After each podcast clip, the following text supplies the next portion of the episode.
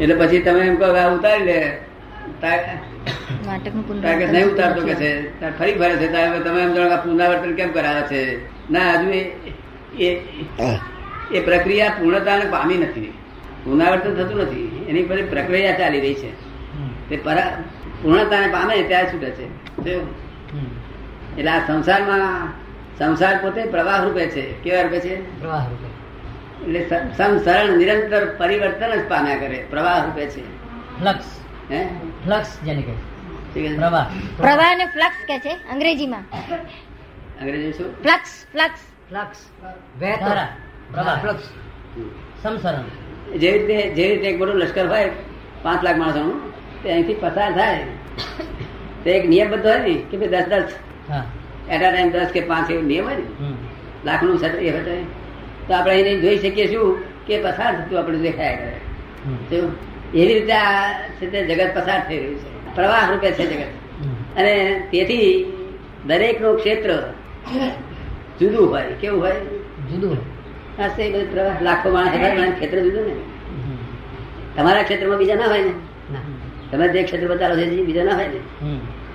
કોઈ કહે છે તમારે પાછળ કાર ના હોય તો તમારા ક્ષેત્રમાં આવે છે. ત્યાં કરતા કઈ કાર બદલાયેલો હોય છે. હા ટાઈમ બદલાય પ્રવાહ રૂપે તમે અગિયારમાં મહિલમાં આવ્યા હોય લશ્કર તો ચાલે પ્રવાસ અગિયારમાં મહિલા આવે ને આવે.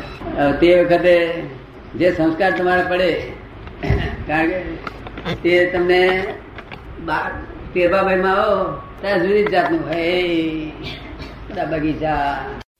અગિયારમા મહિલમાં જ્ઞાન એવું દ્રઢ થઈ ગયું છે અને શ્રદ્ધા એવી દ્રઢ થઈ ગઈ છે કે લાભ લેવાય નહીં. બારમા મહિલમાં આવ્યો ત્યાં આજુબાજુ બધા જ સર્કલ વાળા લોન્ચ દેતા હોય. એનાથી લેવી તો નહીં લેવાતી. એનાથી કારણ કે શ્રદ્ધા બેઠી ગઈ હતી અગિયારમા એટલે આ પ્રવર્તન આવ્યું છે એનું. શ્રદ્ધાથી તે અવતારમાં હતું. પ્રવર્તન હતા આવ્યું આ પ્રવર્તન તે લેવી હોય તો ના લેવાય. જો તે પહેલો ઘણા કાળ સુધી એને લેવી જ નથી હતી. અમે બોલતો હતો કે ના ભાઈ આપણે જોઈતી નથી અને એ વાત જ ખોટી છે. પણ પછી એની વાઈફે દસ પંદર વર્ષથી સુધી ટકોર ટકોર કર્યો. તમારા ભાઈબંધો બધા મોટા મોટા બંગલા બાંધ્યા તમે જ આવા રહ્યા. એટલે એનું એનું ભાઈ શ્રદ્ધા લગી ગઈ. શું થયું? કે આ ખોટું છે સારું લેવું જ જોઈએ. શું? હવે એની શ્રદ્ધા લગી શ્રદ્ધા ખરી પણ પ્રવર્તન ભરતું નથી. પ્રવર્તન પેલું છે. લેવાય નહીં લેવું છે. ઘેરથી નક્કી કરી ગયો ભાઈ. કે આજ દઈશ તો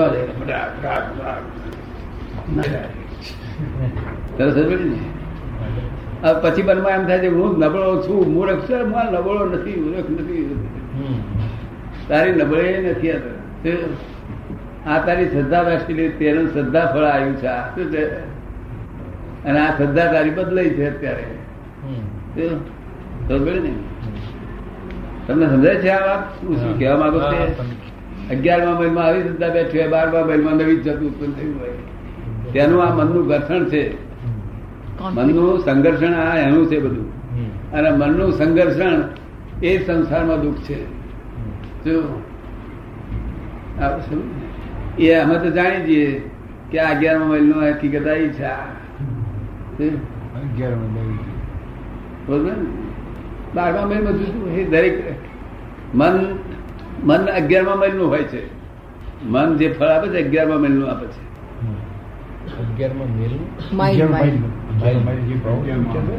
અને જ્ઞાન જ્ઞાન જ્ઞાન બાર જ્ઞાન બારમા દેખાડે છે. જે જ્ઞાન છે તે બારમા મહિલનું દેખાડે છે. કે ભાઈ આવું જ છે. ને કોન્ફ્લિક્ટ કેવી રીતે થાય છે? આ ઘર્ષણ ઊભું થાય છે.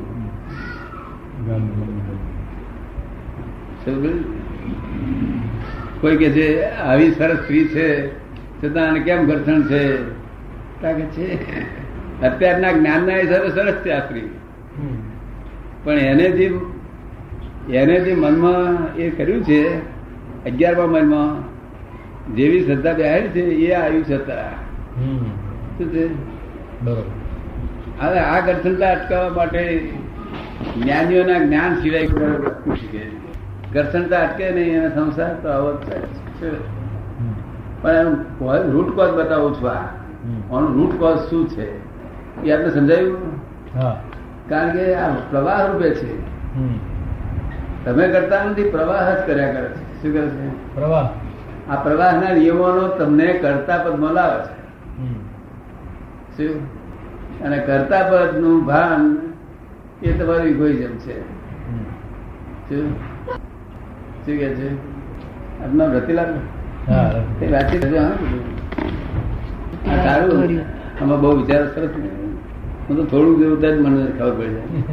એવી જો સુગંધી લોકોને આવે ને આજના આજના જમાના વ્યવહારમાં તો જોઈએ ને સુગંધી. અહીં વ્યવહારની વાત છે જ નહીં ને આપણે.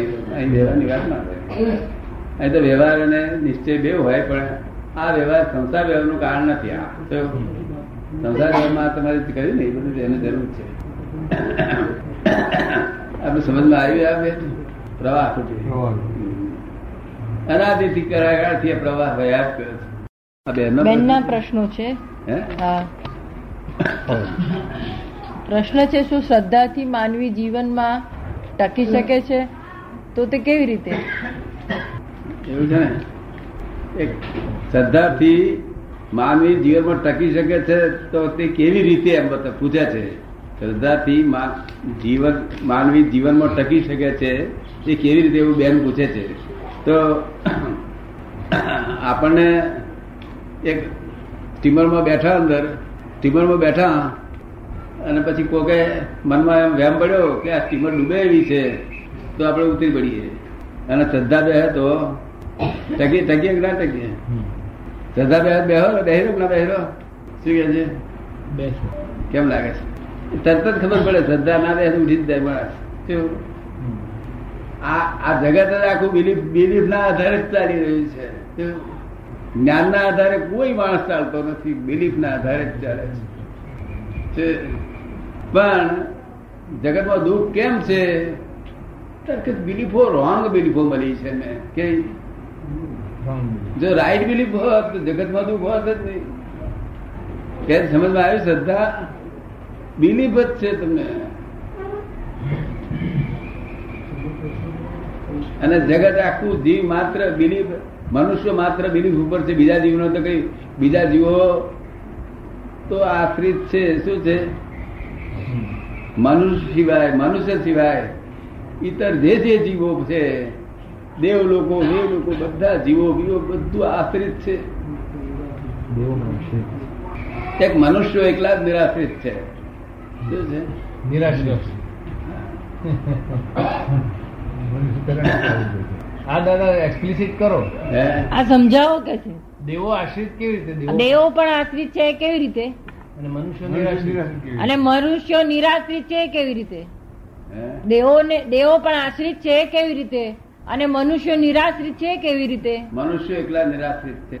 નિરાશ્રિત હંમેશા મનુષ્ય કોઈ જીવ હું કરતા છું એવું ભાન ધરાવતો જ નથી. મનુષ્ય સિવાય કોઈ પણ જીવ દેવનું કોઈ પણ હું કરતા જ છું એવું ભાન ધરાવતા નથી. અને આ એકલા જ મનુષ્ય એકલા જ એવા છે કે હું કરતા છું એવું ભાન ધરાવે છે. અને જ્યાં કરતા થયો ત્યાં આશ્રિતતા તૂટી જાય છે ભગવાનની. કે ભાઈ તું કરી લો છું તમે તું તું છૂટો હું છૂટો. શું કહે છે? તું કરી લો છું એટલે તું છૂટો હું છૂટો. પછી ભગવાનને લેવા દેવા શું તમારે?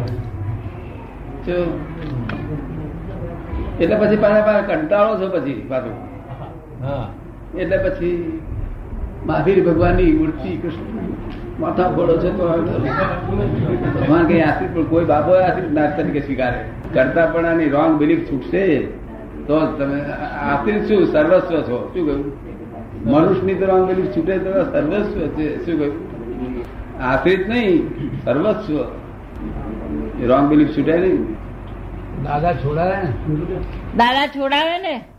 હે? દાદા છોડાવે ને? ગેરંટી છૂટવું હોય તેને છોડાવે કે ના છૂટવું. કારણ કે ભગવાનને ક્યારે કાયદો છે? ભગવાનનો શું કાયદો છે? કે કોઈ પણ ને કોઈને છૂટવું હોય તેને ભગવાન ક્યારેય પણ પહોંચતા નથી. અને જેને બંધાવું છે એને ક્યારેય જ છોડતા કે જગતમાં લોકની લાગણી પૂછવા જાય કે તમારે છૂટું છે બંધાવું છે તો બધા કે છૂટું છે. કે છૂટું છે ને બંધાવું છે સી રીતે સમજાય? ત્યાં કે કયા કારણો બંધાવાનો કારણો સેવા છે કે છૂટવાનો કારણો સેવા છે? શું કહ્યું? કારણો કયા સેવન કરે છે? જો બંધાવાનું કારણ સેવન કરે છે છૂટવાનું કારણ. કારણ બંને જુદા હોય કે ના હોય? શું કે સાહેબ? જુદા હોય. જુદા હોય ને કારણ. એટલે છૂટવાનો કારણો છે. ત્યાં ભગવાન એને હેલ્પ જ કર્યા કરે છે. અને બંધાવાનો કારણ કરે છે છોડે રાખે છે તેને ભગવાન હેલ્પ કર્યા કરે છે. એને હેલ્પ જ કરવાનું. હેલ્પ કરે એમાં પક્ષપાત ખરો ભગવાનનો? હેલ્પ કરે એમાં ભગવાનનો પક્ષપાત ખરો? બિલકુલ નહીં. હેલ્પ કરવા જેટલો ખરો? મદદ કરવા જેટલો ખરો? ખરો? મદદ એ પોતે કરતા નથી. આ કુદરતી રચના એને હેલ્પ જ કર્યા કરે છે બધી. શું કરે છે? એટલે સાયન્ટિફિક સર્કમસ્ટન્સિયલ હા સાયન્ટિફિક એવિડન્સ એને હેલ્પ જ કર્યા કરે કારણ કે સ્વતંત્ર છે. જીવ માત્ર સ્વતંત્ર છે. સ્વતંત્ર છે એટલે કુદરત હેલ્પ જ હોય. એ કે છે મારે ચોરી કરી છે. તો હેલ્પ કરે તો છે તો ચંદ્ર બંદ્ર બધા હાજર. એ અંધારું નાખી નાખે ત્યાર બાજુ. અને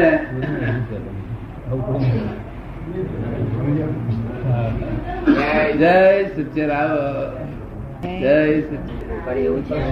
કેટલીક વાર શ્રદ્ધા ખૂબ રાખીને કામ કરતા છતાં અમે અમને મુશ્કેલી જ બેન કે છે કે ઘણી એ વાત ઘણી વાર અમે શ્રદ્ધા રાખીને કામ કરતા હોઈએ છીએ પણ એમાં અમને મુશ્કેલી જ આવે છે. જેમાં વિશ્વાસમાં મુશ્કેલી આવે? વિશ્વાસમાં મુશ્કેલી આવે? શ્રદ્ધામાં મુશ્કેલી ના મુશ્કેલી આવે મારે કે મારે એવું થયું છે. ના ભાઈ વિશ્વાસમાં મુશ્કેલી આવે. શ્રદ્ધામાં ના આવે શ્રદ્ધામાં ના આવે. શ્રદ્ધામાં મુશ્કેલી ના આવે. શ્રદ્ધા અને વિશ્વાસ બે જુદી વસ્તુ છે. શ્રદ્ધા બિલીફ ના આધીન છે. બિલીફ ના આધીન છે. અને વિશ્વાસ વિશ્વાસ આપવો એ વિશ્વાસઘાત પણ થઈ શકે. આ પ્રિન્સિપલ સાહેબ પૂછે છે કે કરતાપણાનો ભાવ મનુષ્યમાં ભગવાને શા માટે મૂક્યો? કરતાપણાનો ભાવ? મનુષ્યમાં ભગવાને શા માટે મૂક્યો? કરતાપણાનો ભાવ. એ કહું આપને. ભગવાને મૂક્યો હોય તો તો તમને હરકત જેવું છે કારણ કે જે મૂકનાર હોય એ ભોગવે. આ ચોર લોકો નહીં કેતા આપણે ચોરને ચોર કહીએ કે ચોરી શા માટે કરો છો? મને ભગવાનમાં પ્રેરણા કરે. ભગવાન પ્રેરણા કરે તો તને વાંધો જ શું છે તે? તું જવાબદાર જ નથી.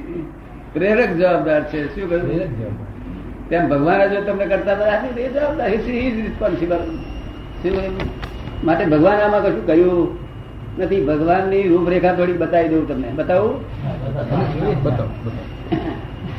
આ જગતમાં ભગવાન કે- તમારા માદેલા ભગવાન ક્યાં રહે છે એવું તમે શું કહો છો? તમે ભગવાન ક્યાં રહે છે એવું શું જાણો? જે જાણતા કહો ને એ નક્કી નથી થયું હા એ કેટલાક લોકો છે ઉપર રહે છે. પાણીના સાયન્ટિસ્ટો મને કહે છે કે એ તો ઉપર રહે છે. તે મને કે તમારું શું મત છે એ ઉપર રહે છે એમાં? તારે મારે કેવું પડશે ઉપર તો આકાશ છે ખાલી. કોઈ જગ્યાએ રહેતો નથી. જ્યાં ભગવાન રહે છે ત્યાં. એ લોકો સાચું એડ્રેસ આપણી પાસે છે? મારી પાસે છે તમારે જોઈએ છે. કારણ કે સાચું ભગવાનનું એડ્રેસ આપો. તારે મારે કેવું પડે God is in every creature whether visible or invisible એ જગ્યા સિવાય બીજી જગ્યાએ ગોડ છે જ નહીં. અને તે every in every creature not in every creation શું મેં કહ્યું? એમનું એવું એમનું એવું કેવું છે કે આપણે જે જળ ચેતન કહીએ છીએ એ પણ સાચું. એ પણ કે છે કે રિલેટિવ છે. કારણ કે આપણે અને તમે જળ કહ્યું તો એને સાયન્ટિસ્ટો ચેતન કે છે આમાં છે એવું કે છે. આપણને ન દેખાયું આમાં ન દેખાય. આ જગતની ભાષામાં જેને ચેતન ગણવામાં આવે છે એ ચેતન છે જ નહીં. દાદા તમારી વાણી જે છે હે? તમારી આપતો વાણી છે વાણી છે. હા. એ વાણી એને અમે સર્જન ગણીએ એટલે વાંચતા હોઈએ તો એ સર્જનમાં ચૈતન્ય જેટલા પ્રમાણમાં હોય એ અક્ષરમાં. એટલા પ્રમાણમાં આ ક્રિએશનમાં એટલા પ્રમાણમાં ચેતન ખરું કે નહીં? હા એ તો એને એને ચેતનનો સ્પર્શ થયેલો ચેતનના સ્પર્શના ગુણો છે એને. તો પણ બીજી રીતે ચેતન આને કહેવાય છે તે તમને બતાવું ખરી રીતે. ખરી રીતે આપણા હિન્દુઓ ધર્મના ઋષિઓએ જે માન્ય કર્યું છે આનામાં ચેતન એ હું આપને બતાવું. કઈ રીતે? કારણ કે આ જે માલકીનું છે તે જો તમે નાશ કરો તો દોષ બેસશે તમને પાપ લાગશે. શું પાપ લાગે? ભાઈ, જળને માર્યું તો? તક ના એનો ધણી છે, તેની માલકી ધરાવે છે. શું છે? એટલું ચેતન છે. ધણી માલકી ધરાવે છે, એટલું એમાં ચેતન અને જે કોઈ ચીજ માલકી ધરાવતું ના હોય, તો તમે એને બાળી મૂકી શકો શું? એટલું આપણા ઋષિ મુનિએ એક્સેપ્ટ કરેલું છે. જો?